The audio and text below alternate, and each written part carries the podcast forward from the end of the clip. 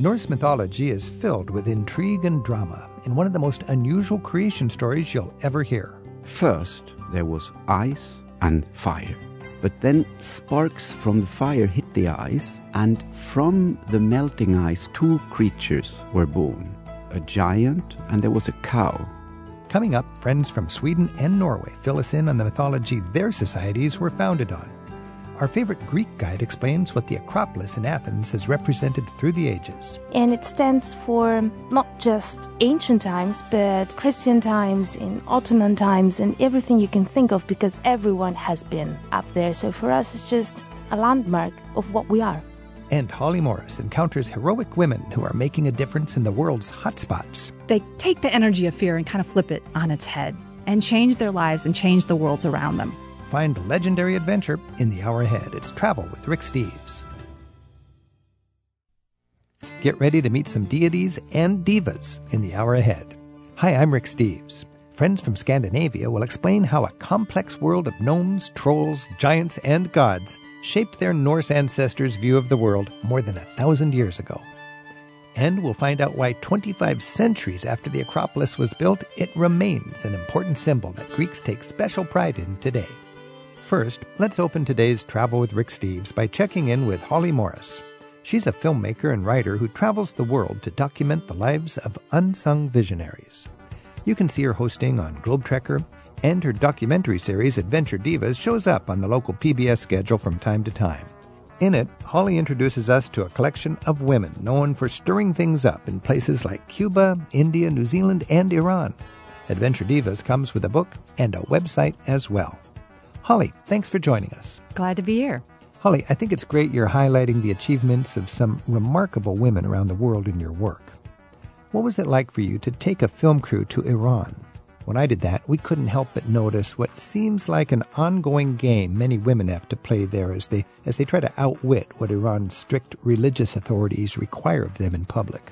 Well, I love to make projects that kind of disabuse some of the ideas in the mainstream media, right? You know, you think about Iran, you have you have veils, you have oppression, you know, your mm-hmm. nuclear talks, all these things you you hear about. But really, as you know, Rick, from having been there, you go behind closed doors in Iran, and there's a whole other world going on. And women are making films and political activists and trying to change their political system from inside and outside. And so it's exciting to me to make the the narrators of the story about whatever country I'm in, the women. The film I made there was called Behind Closed Chadors. Ah, good. Perfect. So, you know, trying to getting at that idea that it's not really what you see on the surface. What's uh, an example of a woman who's uh, doing uh, something creative and something uh, courageous? Well, one mm. of the women I met with was named Mokaramé Gambari, and she has since passed away, actually. She was a painter in rural Iran, in the Caspian region. And she was, you're not supposed to do figurative artwork there. And an old peasant woman in, in the provinces certainly is not. And she was getting into a lot of trouble from the authorities. Because that's a religious issue, right? That is a religious issue. So you don't want but she started things. painting. Mm. And she was painting all over the walls of her village and all over the walls of the interior of her house. And she's since had shows around the world. So that kind of defiance is not uncommon in Iran and, of course, in many countries around the world. And you, as a journalist, can shine a light on that so we don't have this clichétic image of women walking around in gunny sacks on the streets. Exactly. You went to India with your crew. What did you learn there? Well, God, that's a big question. Because um, women have a particularly um, complicated slot in that complicated Exactly. Society. I mean, it's, it's there's there's gender, caste, all kinds of complicated issues there. How is it changing, though? Because we hear these horrific stories of uh, widows that have to go and be almost like a slave to the husband's family. Or that's certainly a reality, and we've all we've heard those stories. But that's not the only story happening in India. I mean, for example, Kiran Bedi is one of the people we featured in our India program called Holy Cow. She was the first female cop in India, went on to become a police chief. And she is in a role model for millions of girls in India, and everybody knows who she is. And she, you know, takes no crap. Women like her, and Ella Bhatt is another woman we featured in the program. She started the Self-Employed Women's Association, the biggest, one of the biggest unions in India. So her work with caste oppression and in organizing women, and, and one wonderful thing I remember about my time with her is she started the Women's Bank, where women could get loans and they used their bangles and other things for collateral. Right. And they were the only signers on the account. One of the main rules of women. This bank was that their husbands could not be signers on the account and could not withdraw money. Right. So it was a micro-lending story, which we've heard some about, but, you know, a real political uh, machine. So if you think about the state of women in the nineteen fifties in America and the inspiration of Eleanor Roosevelt, probably similar today in a lot of ways, where particular women can stand up and inspire the next generation to demand a little more. Absolutely. And having the confidence and the tools to change their lives is something that across the board in many of these places is is what it's about.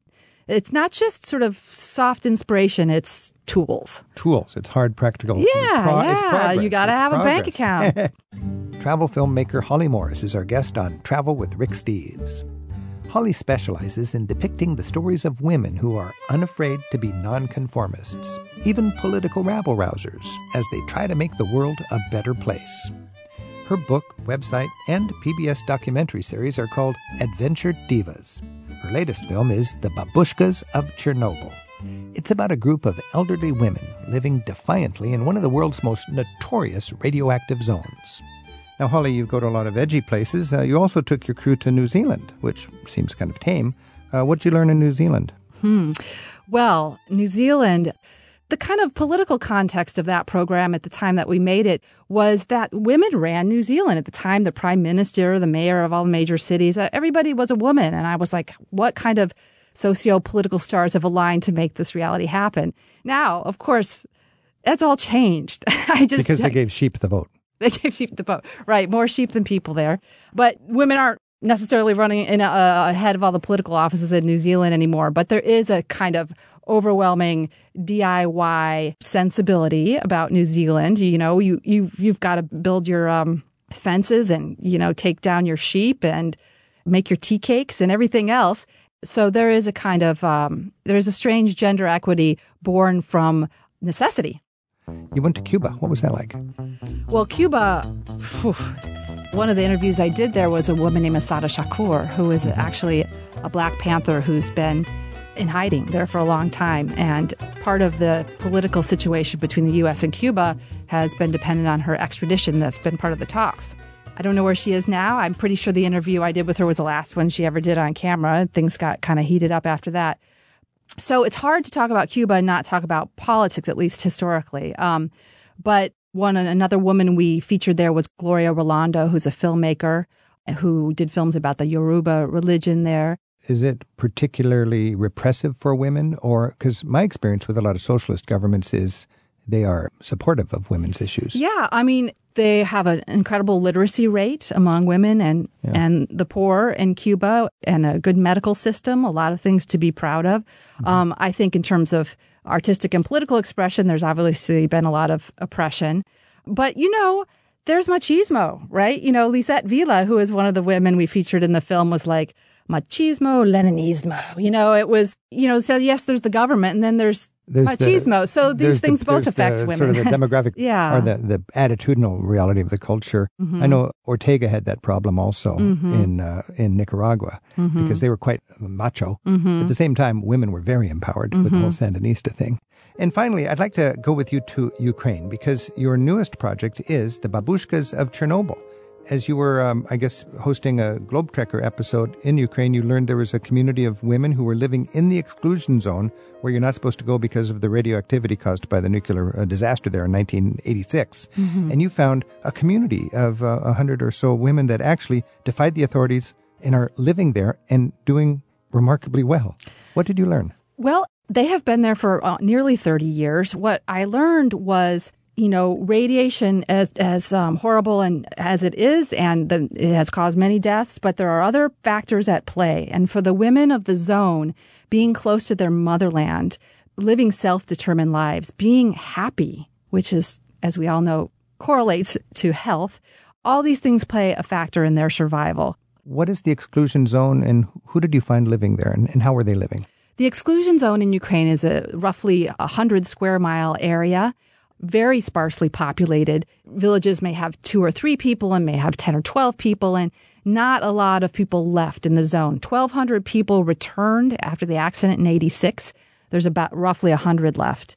So it is a remote area, isolated, full of wild animals, wild boar, wild horses, crazy stuff, because the reality is that the absence of humans has been a boon to the animal population more than the detriment of radiation. And within that relatively thriving little animal world, there are one hundred grannies, most of them in their eighties. The men have all died or were not there anymore, but these babushkas, the Russian word for grandmother, right? Right. And they are a resilient bunch, as you can imagine. They lived through Stalin, they lived through Hitler, they lived through the Chernobyl accident. And it has to do with a lot of uh, things. You know, they returned when they were older, which, you know, older animals, and I'm including humans here, have are less affected by radiation. So there are some medical factors there. Um, but also, you know, what's interesting about the women of the Chernobyl exclusion zone, and so many of the women featured in the films I've done over the years, is their relationship to fear. Uh, one of the main characters in the film, Hannah, said, "Radiation doesn't scare me, starvation does." She was not going to take, you know, anything from anybody.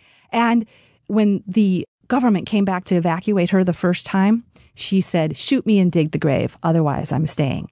So one thing I've noticed about the women in the films, the Adventure Divas and the Babushkas of Chernobyl, is their relationship to fear. We all have fear. But what you do with that energy and that fear is really critical. And there's this common thing I've noticed in the divas and the babushkas and the uh, women I've um, had the pleasure of meeting over the years, is they kind of flip that energy on its head and turn it into, in many cases, you know, social change, social action, or in the case of the babushkas, survival. These old babushkas actually knew that, that leaving their home would be worse for their health than the radiation they would en- radiation they would endure by staying there. Across the board, the women of the zone have said, they have these wonderful aphorisms that, you know, if you leave, you die. Your soul lives in your village. If you leave your village, your soul is crushed. And this is a very deeply held belief. And, you know, whether or not I can pack it up with a medical study, you know, is, is irrelevant, because that is what they believe and it is what they've staked their lives on. And their experience over thirty years bears that out. It does. Many of them are still with us. Holly Morris, best wishes with your work. Thank you for Adventure Divas, Thank searching you. The globe for a new kind of heroine.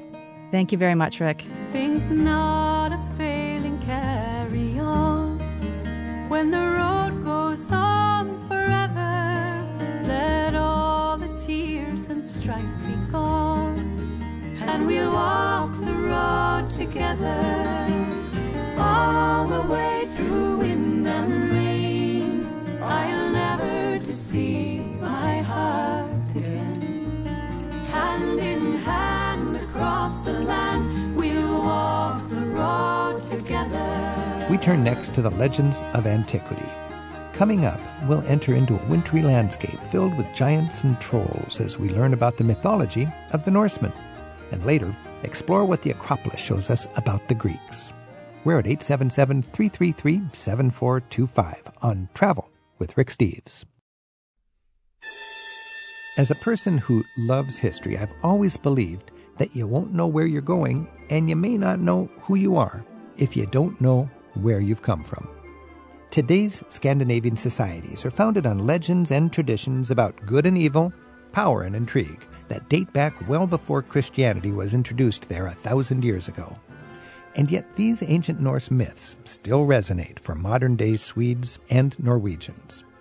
To introduce us to the wild and wonder-filled mythology of the Norse, we're joined now by tour guides Paul Johansson, he's from Oslo in Norway, and Håkan Franzén, he's from Stockholm in Sweden. Gentlemen, welcome back to Travel with Rick Steves. Tack. Tack. Tack.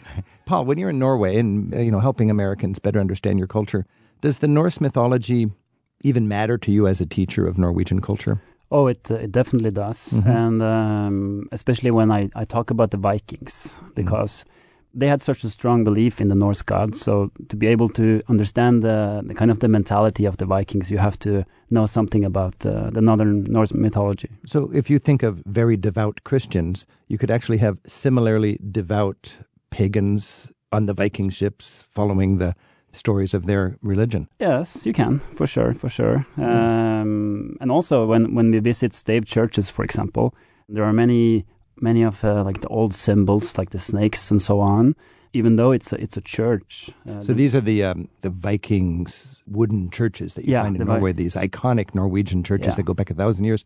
So you find the, the Viking designs and mythological themes yeah. incorporated into their their new Christianity. Yeah, you do, because there was a there was a transition here, right? From going from uh, Norse mythology to Christianity. Well, in Norway, doesn't that define the beginning of the modern age or the end of the ancient world, or what is that? The the transition from pagan. Well, I guess that's when we stop being uh, barbarians and and and uh, and uh, traveling around the world and uh, raping, b- raping and pillaging. Uh, we became a bit more uh, civilized. Uh, what century would that have been? Oh, that would be back in the um, eleventh uh, century, more so or less. A thousand yeah, years ago. A thousand years ago. You Norwegians have come a long way in a thousand years. Uh, I would say so. In yeah. the area of yeah. civilization. Yeah. Thank uh, you for doing that, you're by welcome. The way. Because I know there was a time when, when you were the frightening force coming down from there the north. There certainly was. And, um, but I also warned my tour members sometime that uh, you have to behave. If not, uh, the Viking in me might come out. Oh, so the Viking still survives in your D N A. Yeah, yeah, sure it does. All right. Now, Håkan, from Sweden. Of course, Sweden and Norway are two different cultures. Uh, there's a lot of similarities, of course, but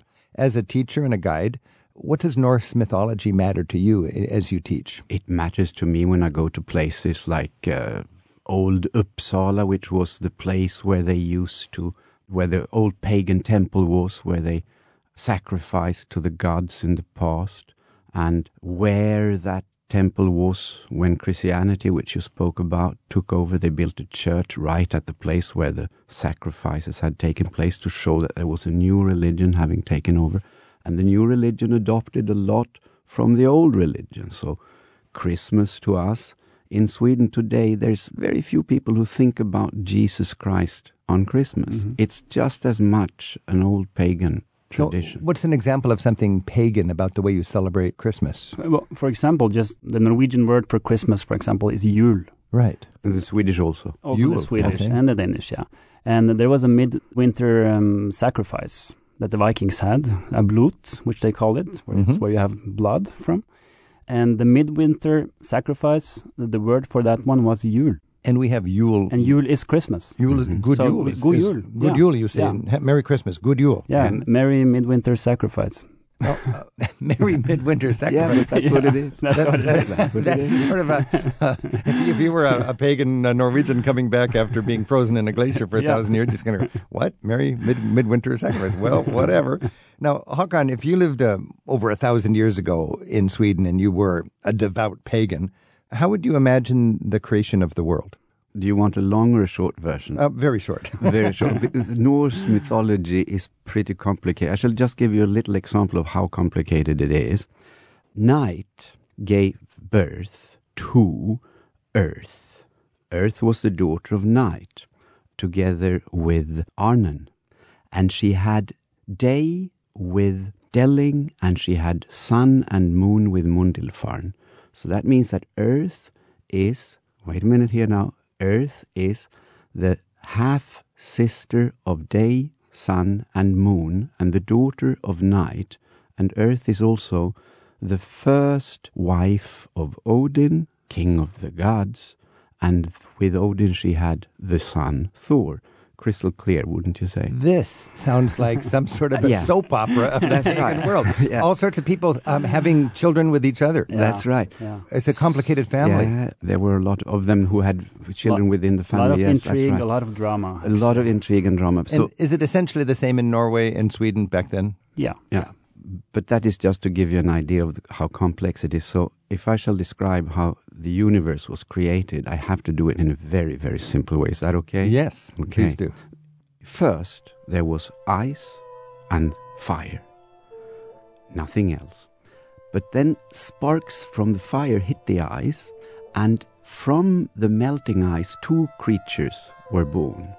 There was a giant that they called Troll in Norway. His name was Ymir, and there was a cow. So now there's a cow and there's a giant. The giant starts to give birth to other giants. The giants, the Troll, are horrible beings. Mm-hmm. He gives birth from his armpits. The cow licks on the ice, and out of the ice comes god named Bor, King Bor. We call him, that's winter today. That's the first of the gods. Okay, so now there's a giant who gives birth to giants, and there's a god named Bor who begins to give birth to, together with his wife, who is a, also a giant, gives birth to the gods. And all of a sudden there's a lot of gods, and the most important is Odin. And he hates the giants, so he decides to kill Ymir, who gives birth to the giants. He does that, and from Ymir's body he builds the whole universe. Everything you see around you is Ymir. Rocky Mountains is Ymir's bones. Earth is his flesh. The sky that you see above you is his skull.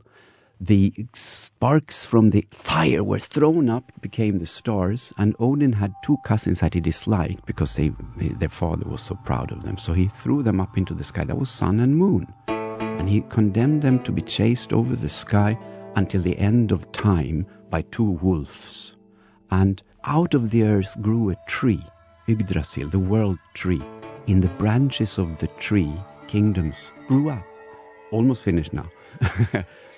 The giants live in Jotunheim, the gods live in Asgard, and man lives in Midgard. Mm-hmm. And the rest of history is a constant struggle between giants and gods, between good and evil, uh, mm-hmm. until the end of time. And end of time is coming. So Winter would, is coming. That wove the community together back then when life was so mysterious and filled with superstition, and it sounds like these people were eating a lot of rotten shark and then hallucinating. You say superstition. Yeah.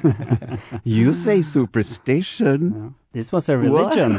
that, was, that was a what? That, no. It was a religion. It was a religion? Yeah. No. Yeah. Oh, okay. Come on. This is how the universe was created. Now, in Norway, do, do you learn this in school? How do, how do you know all of this? Um, yes, you learn it in school. Uh, okay. I even had it as a main subject back in high school. Is that right? Learning okay. about the gods and interpretations. Now, Håkan uh, mentioned uh, Jotunheim. When you travel in Norway, you come to a place called Jotunheim. Yeah, we call it Jotunheimen, which was um, which is the home of the giants. And it would be on the top of the mountains, the most dramatic place. The huh? most dramatic place. Oh, man, certainly. This is... So when you know a little bit about this, I think your sightseeing comes to life when you're in Sweden or in Norway.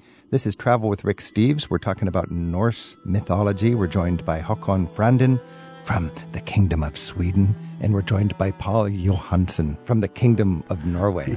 uh, and you're both still kingdoms, but of course, that's a whole different story. Constitutional monarchs. Now, Paul, if you lived a thousand years ago in Norway and were a good pagan, which god would you respect the most? Well, I can uh, just go back to my childhood, because there was a god back then that was very important to me, and that was Thor. I knew he was going to say Thor. Thor, okay. Thor with the hammer, you know. He yeah. would, he's because he's kind of like a, like a superhero, you could say. You know, he super god. He's the god yeah, of the gods. He fits in the same category with Superman and Spider-Man, and uh, okay. And for me, he was a very important god. He had his hammer, Mjolnir. Yeah. Which uh, he would hit everything he threw it at. He rode across the sky with his chariot and his two goats. He ate the goats every evening and then collected their bones in, in their own skin, and they would uh, resurrect the next day. You know, I think I've seen uh, images of that at the City Hall in Oslo. Yeah, that's They've right. They've got those beautiful yeah. carved wooden painted panels. Mm-hmm. That's gorgeous. Yeah. Now, Tor is a big deal, and you've even got a day named after Tor, a day of yeah. the week. That is uh, in Nor- Torsdag. In Norwegian, Torsdag. Mm-hmm. And Thursday in Thursday English. in English. Yeah. And so, Torsdag in Swedish. And in Swedish And then well. on Friday is uh, another Norse god. That's uh, Frigg. Frigg. Yeah, uh, which was the wife of Odin. So Friday, and do we even have... Is Wednesday and I'll derive? When, Wednesday comes from Odin. Odin's Odin. Day. Odin's Onsdag so in Norwegian. Wednesday, Thursday, and Friday come mm-hmm. from Norse gods. Yeah. I didn't. A lot of people don't realize that. This is Travel with Rick Steves. We're talking with Håkan Franzén from Sweden and Paul Johansson from Norway. We're talking about Norse mythology. Our phone number is eight seven seven, three three three, seven four two five. Christine's calling in from Evans in Georgia. Christine, thanks for joining us. Uh, hi, Rick. Hey, Con and Paul. I just had a question about um, how we can best include Norwegian culture and Norse mythology for our young daughters when we take our first family trip to Norway that's coming up soon. Mm-hmm. Is your family Norwegian? So my great-grandparents are from, uh, I'll pronounce it wrong, but uh, Asara and Fjotland. Um, Fjotland? In Norway. Sedistal Valley, is that? Oh, Sedistal. Oh, yeah, I yeah, love yeah. Sedistal. That, that, yeah, that's a nice place, yeah. Okay, so yeah. Uh, Christine's going to try to introduce her kids to their Norwegian heritage. Mm-hmm. How can they incorporate some of this? Well, are you going to travel to Oslo? Yes, so we yeah. will go to Oslo, Bergen, and Kristiansand, yeah. but we won't have too much time because it's on a cruise ship. Yeah. So in Oslo, there are several good ways to encounter some of the Norse mythology. For example, you can go out and explore the Viking Ship Museum, which is very, very interesting. And there's also a folk museum there, not far from the Viking Ship Museum, where you can actually find an old stave church, which are old wooden church that dates all the way back to the Viking Age. It's kind of like that Norwegian wooden Gothic. Yeah, that's true. And we also have a Viking exhibition at the historical uh, museum that you can go and, and mm-hmm. check out. Beautiful Viking um, art carved into some of the uh, ships and the, and, oh, yeah. and the gear with the ships. The, yeah. the Viking Ship Museum has a lot of wagons and belt buckles mm-hmm. and a lot, amazing a lot of artifacts. These artifacts that they found on the ship. Yeah. They're still there. Yeah. Now, when Christine's in Setesdal Valley, this is one of the most traditional places. Mm-hmm. You have a chance to see some. I think she will find a stave church uh, there as well, actually, mm-hmm. and that's your best shot to seeing more of the of the Norse mythology and. Uh, Things from the Viking Age, uh, you could say. She wants to feed her kids something extremely traditional to eat while they're going out to Setesdal Valley. What would that be, Paul? Uh, some uh, lefse, for example. Yeah. Just this potato tortilla, sort potato of. Potato tortilla, that's a good way to teach yeah, it. Yeah, that's, uh, that's very typical. Some lefse and uh, with some butter and some, some sugar on it and some cinnamon. Oh, yeah, have you done good. that here, Christine, already with your kids? Lefse? Um, no, we haven't. Have we some haven't. lefse. And then when I was a child and I visited my relatives in Norway, we went to Tønsberg, which mm-hmm. is like one of the historic cities. Yep. And we went to an old medieval kind of fort, and we had rommegrøt. Rommegrøt, ah, yeah. Rom, tell so, about rommegrøt. So rommegrøt is uh, sour cream porridge, mm, and it's it's delicious. We, we eat it actually with some sugar and cinnamon and some butter, and also with salty meat on the side. Oh, with salty, so it can be a savory thing as well as a dessert. Oh, it, oh yeah, yeah it's, it's, it can be a full dinner. Meal. And in, then you have the flat bread. In fact, my son was just sailing with you on he the fjord, was. and he said you ate porridge all the time. Porridge every morning. So, Christine, be sure to introduce your kids to, say it again, Paul. Oh. Rømmegrøt. Rømmegrøt. Oh. Mm.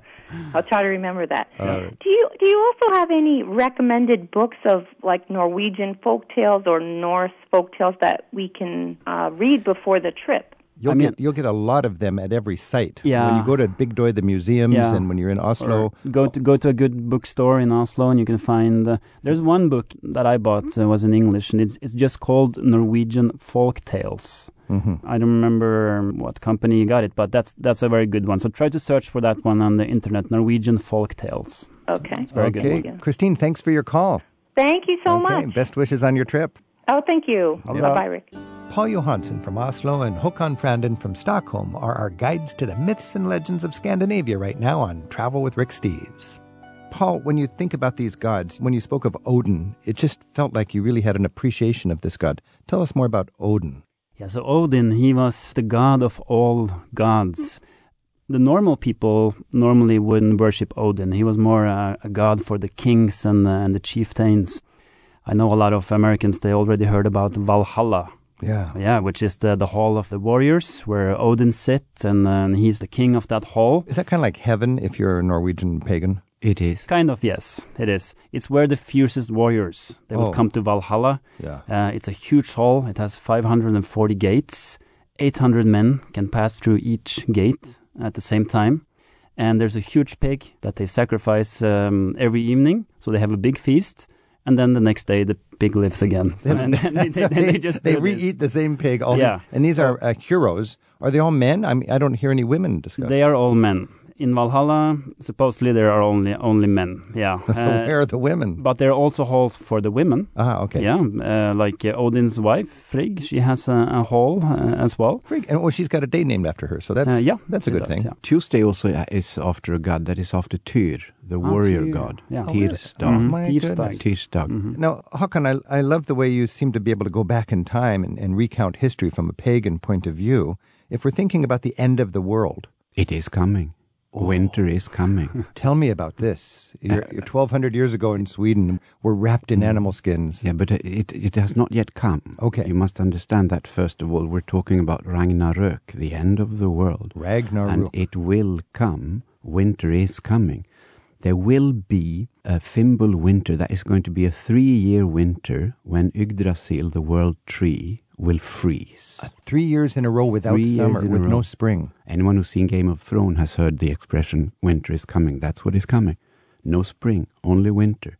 The world tree will freeze, and the final battle between giants and gods will take place, and it's going to be a fantastic battle. I'm not going to go into details, but it has an, a very un-American ending because almost everybody dies. Almost. It's not almost. A typical Hollywood ending. There's no happy ending. It's not. Almost everybody dies, but not quite all.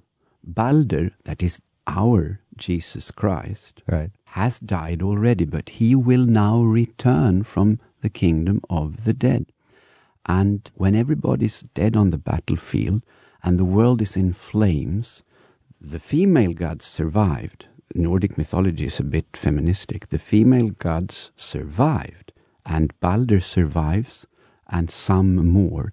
And they sail away on a flying ship called Skidbladnir that Frey had in his pocket, and one of the survivors took it out, and they flew away. It's like at the end of the story of the ring, the yeah, Lord of the Rings, Lord of the Rings yeah. Yeah. when the survivors fly away. Mm-hmm. Skidbladnir disappears, and the world goes under. The earth sinks, and the world, the universe, Yggdrasil, Yggdrasil, the universe, is on fire. Some years later, they come back, and earth has come up again. This is a version of Noah's Ark in Nordic mythology. And they start a new kingdom with Balder as king, and there will be a thousand-year reign with peace and prosperity. Mm-hmm. And after that, nobody can tell. We'll have more with Håkan and Paul on the ancient folklore and myths of Scandinavia, including reading the fabled runestones. That's in just a minute. Plus, a guide to what you can see from twenty-five hundred years ago at the Acropolis in Athens. It's Travel with Rick Steves. We'll get a Greek view of the Acropolis in just a bit.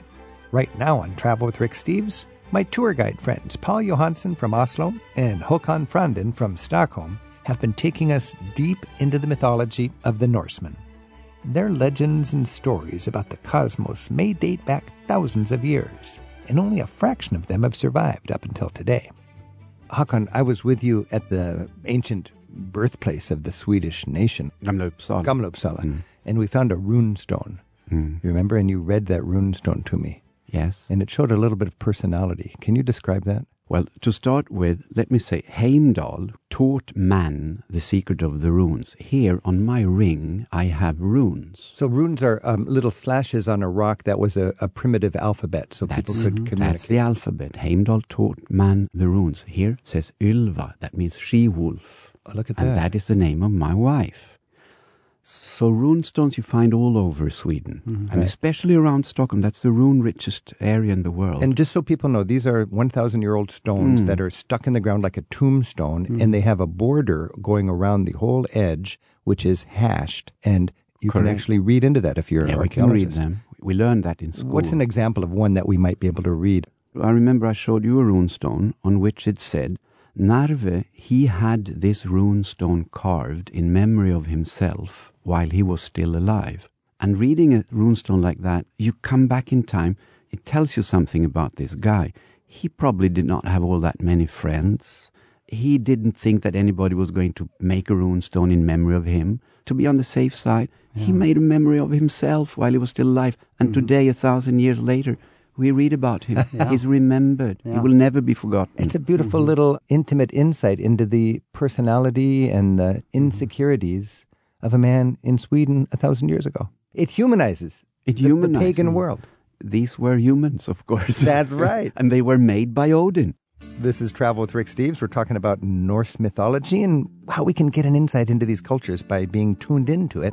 We're joined by Håkan Franzén from Sweden and Paul Johansson from Norway. Our phone number is eight seven seven, three three three, seven four two five, and Ken's calling in from British Columbia. Ken, thanks for your call. Hello, thanks for taking my call, Rick, and hello to Paul and Håkan. Hello. Hey. I'm uh, just partway into planning a trip through the Baltic region, and of course I'm going to hit Norway and Sweden, and I just had a question for you on the mythology, because there's kind of an internet-famous picture that you always see of the Trolltunga, and I'm going to pronounce it wrong, but it's uh, the Krieg Bolton.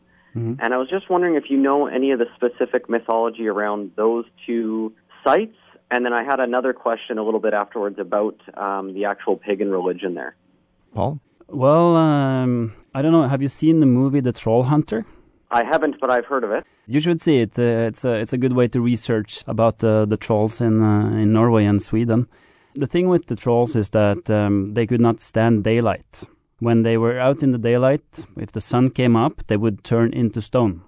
So there's this uh, myth that uh, a lot of the mountains in uh, in Norway, they're actually just made out of trolls who didn't get into their cave in time. And that's why you have this uh, Trolltunga, which means the um, tongue of the troll. They kind of think that's that was a troll standing. The sun came up, he had his tongue out, and it adapted that uh, that name. That's the story behind it. So very literal then in that sense. Yeah, exactly. It is. And then, like, I'm from British Columbia in Canada here, and we do have a Native American population up here that still practices their religion. Would you find that in Norway and Sweden? Would you find that there is a local population that still practices the mythology or the, the pagan religion there actively? Well, actually, no, you wouldn't. Very uh, rarely. Very rarely. I know there's a, there's a community in Norway that still um, worships the the old Norse gods, and, and they're recognized as a community. They even uh, receive some money from the state. But this is a very marginalized uh, part of the of the population. In Håkan, in Sweden? Well, people who worship Norse mythology in Sweden today would be considered right-wing extremists, close to fascists, who want to go back in history to the great days when we were the great Vikings. Make Sweden great again. Make it great again. And, and we are we, yeah. we we are not great. We we we're just kind nowadays. Just, Don't worry about is, us at all. That's so un-Tor-like. You're just kind. Yes. Ken, thank you for your call. Thank you very much, Rick. Take care. Well, on that note, it is just so interesting to get a little glimpse. And uh, when you when you think about the heritage that Norway and Sweden has, going back far longer than a lot of people recognize, mm. can we just close this conversation with, with some sense of how that contributes to who Norwegians and Swedes are today? Paul from Norway? Well, I think this is interesting because um, especially during the nineteenth century, during the national romantic uh, period in um, in Norway, um, a lot of, especially the creations of the trolls and uh, and these things, they had a kind of a, a renaissance. Uh, the resurgence of Norwegian yeah, nationalism. Yeah, when, yeah, when we were looking for what's typical Norwegians, mm. trolls were a part of that. Yeah. Yeah, and, and played a huge deal uh, that way. Like in many countries, they yeah. would dig into their mythological past to give them legitimacy. Exactly. Håkan, thinking about the rich heritage and history that Sweden has today, is there anything that uh, this Norse mythology contributes to the Swedish character, would you say? Yes. I think that we have a very strong feeling for protecting environment, which is a part of Norse mythology, to take care of the land. To be close to the land. I, I'm thinking about when I grew up, we had a, the Tomten living in our farm. Mm-hmm. We took care of the farm because otherwise we knew that he was going to be mad at us. The little mythological creature. Yes, the Tomten the barn, yeah. is like a, a gnome, gnome yeah. uh, who probably is the first farmer who once broke the land where your farm is. He's buried under a mound on the farm. He doesn't let go. He stays and keeps looking after the farm, and you better take care of it, or otherwise he's going to be angry with you. So uh, centuries of farmers on that same place have respected that. Centuries. Mm-hmm. And every Yule, every Christmas, yeah, we would put out porridge with butter to the Tomten. We knew that otherwise he would be mad. He could kill off livestock. Yeah. He, and well, you got to take care of your gnomes. I, I, yeah, I heard uh, of a maid who ate the porridge of the Tomten. And the next day she was found beaten, almost lifeless, by Tomten, who, who has magical powers. Mm-hmm. So there's a saying after that, and that is that if you eat the porridge of Tomten, you have to dance with him. Oh. And you don't want to dance with. You don't, you want, to don't want to dance with Tomten. On that note, I want to thank both of you very much for enlightening us to the mystical past of Norwegian and Swedish culture. Paul Johansson and Håkan Franzén, tusen tack. Tack. Tack.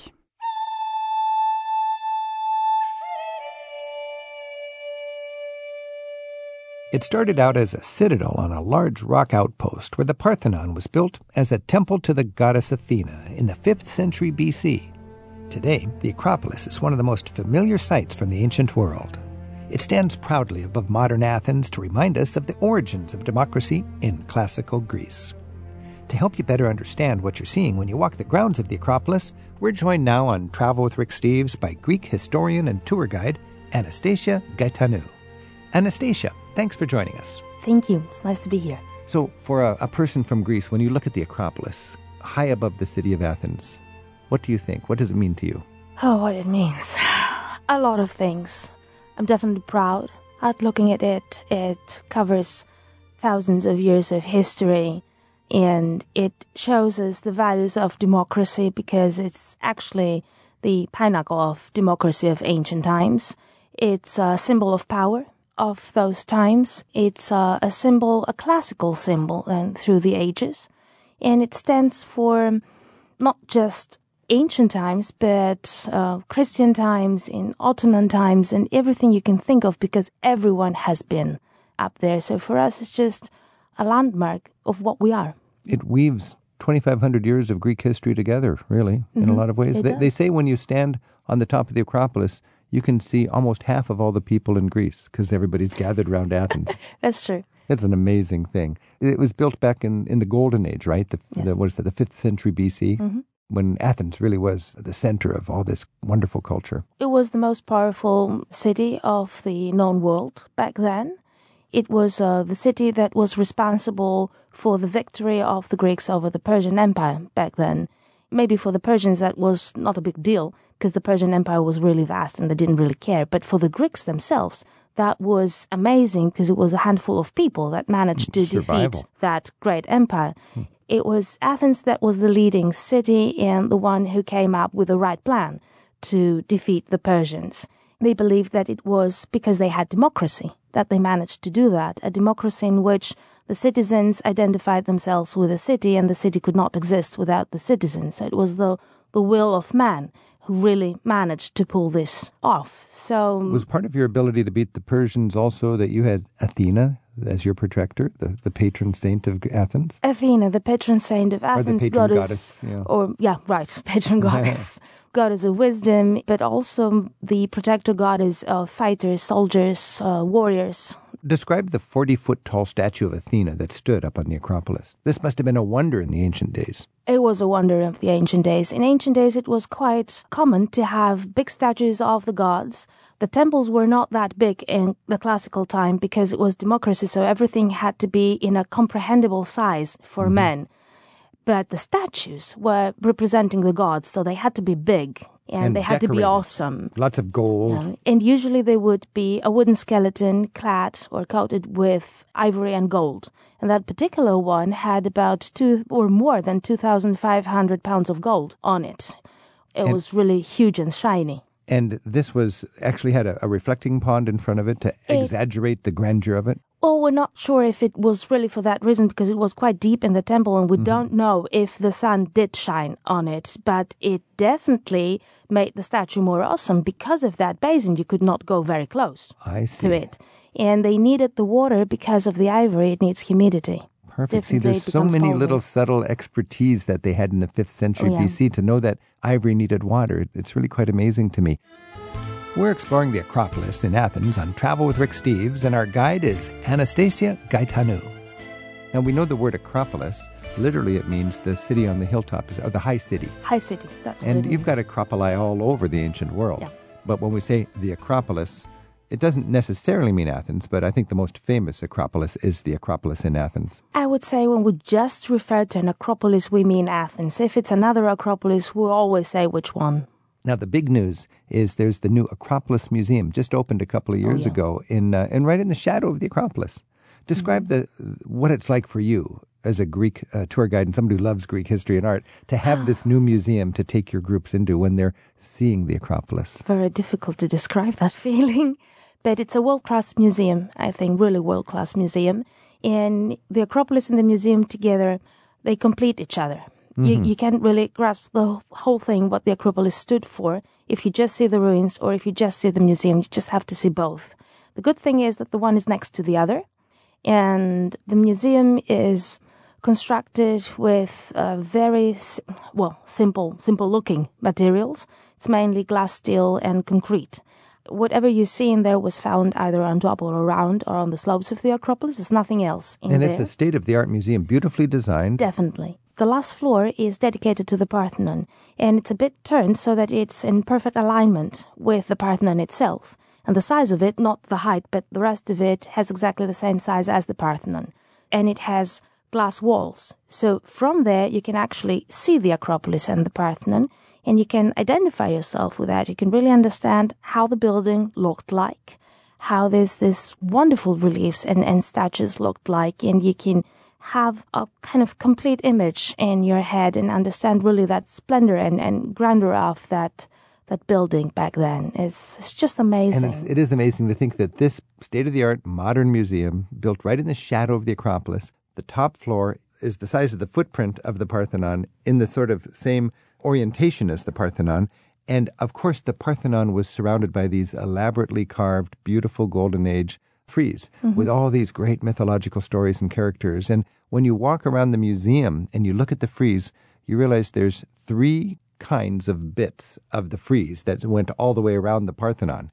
There are bits of the frieze that are gone, there are mm-hmm. bits of the frieze that are in London, mm-hmm. and there are bits of the frieze that are there in Athens. It's and, almost in, as in if, London and in some other museums of the world. It's almost yeah. as if this museum was built to make a comment that the rest of those bits of the frieze have a spot right here. Well, it's definitely one of the reasons why it was built. Definitely, because one of the arguments so far of not returning these pieces was that we did not have a proper museum to house them. So now that, that argument is, is interesting, and I think over. That's a good case. You can make a case that if there's a treasure that's for all of West, all of humanity, and the home of this treasure can't really put it in a safe place, it's better in a faraway city that can mm-hmm. take good care of it and more people can enjoy it. And that was the case London made, to have the, yes. the Elgin marbles, part of the Parthenon, mm-hmm. in London, in the British Museum. The Greeks seem to have taken that challenge when England said, well, you don't have a, a legitimate, safe, decent place for these treasures. Mm-hmm. And what did you do? Well, we built a museum. And now what is what's the status of the discussion now? Well, the status of the discussion, well, you know, we don't call them the Elgin marbles because we don't want to honor the thief, if I may say so. We call El- them Elgin, the Parthenon marbles. Elgin, or the thief, was the um. the British, uh, was he a general or something that took them home, or how did he? Uh, he was the consul of England uh-huh. in Constantinople, that's today's Istanbul, when it was still the Ottoman Empire. Oh, and, and Athens was part of the Ottoman Empire. And Athens was a part of the Ottoman Empire, so he managed to get a permit of first making sketches of the Acropolis, but then one year later they broke the um, war between France and England, of course neither in France nor in England, but in Egypt back then, mm-hmm. and uh, it seemed as though England would win, did not, but it seemed that way. So he got a second permit that allowed him to remove pieces of the Acropolis but were already on the ground mm-hmm. and did not really have any carvings on them. He interpreted that a bit differently, and he was not just active just on the Acropolis, he was all over Greece, something that many people don't know. He ma- he tried, for example, for a very long time to get the Lion Gate of Mycenae, but that is very heavy, and right. the uh, the ropes of his crane kept breaking. So oh, that so, so that didn't yeah. end up in the British Museum. Anyways, um, we've got a little bit of the Parthenon still in an ongoing story. Mm. This is Travel with Rick Steves. We're talking about the Acropolis, the magnificent Acropolis, the crown of Athens, and the new museum, the state-of-the-art Acropolis Museum, right in its shadow. We're talking with Anastasia Gaitanou. Anastasia, one of my favorite experiences in all of Europe is to be on the top of the Acropolis just when the whistles are being blown by the guards and it's time for everybody to go down because it's crowded and it's hot. But at the end of the day, you can hide out in a little corner and be the very last tourist off of the Acropolis. If you're the last person on the Acropolis and you're standing in the middle and you're looking around, just finish this discussion by describing what you're going to see of these great temples and buildings from the Golden Age of Greece. Well, what do you see? You definitely see the Parthenon. which was the uh, temple and house of Athena itself, the protector goddess of the city. And you can see the so-called Erechtheion. There was a building that was built a bit later, after the Parthenon, during the war between Athens and Sparta, so it stands for a completely different thing. It's a very elaborate, very beautiful building. The most famous part of it are the so-called caryatids, which are statues of women that support the ceiling instead of columns. What you see on the Acropolis, of course, are the copies. The originals are in the museum, apart from one, which is in London, but all the rest is in the Acropolis Museum. And then you see also the so-called propylaea, which is just simply the entrance gate of the Acropolis. And if you turn around from that, you see the Greek flag. Then on top of one of the medieval bastions of the Acropolis. And you should go to the flag, definitely, because that's where you have the best view. And you stand on that very tip-top of the Acropolis, underneath that beautiful Greek flag, the blue and white flapping in the wind, and you look out and you see the city of Athens stretching as far as the eye can see, four yeah. million people. Mm-hmm. It's, a, it's a beautiful place. Anybody going to Greece has to go to that spot. Absolutely. Anastasia Gaitanou, thank you so much for taking us to the Acropolis and helping us a little bit better understand the triumph of classical Greece. Well, thank you very much for giving me the chance. Travel with Rick Steves is produced at Rick Steves Europe in Edmonds, Washington, by Tim Tatton with Isaac Kaplan-Wilner and Sarah McCormick. Rick produces updated walking tours to many of Europe's most popular destinations. You'll find the latest ones in Rick's Audio Europe travel app. Look for it at rick steves dot com slash radio. Each year, Rick Steves tour guides take thousands of free-spirited travelers on escorted tours through Europe, one small group at a time. This year, you can choose from more than forty different vacations in Europe's best destinations, from Ireland to Greece and practically everywhere in between. Begin your next trip at rick steves dot com.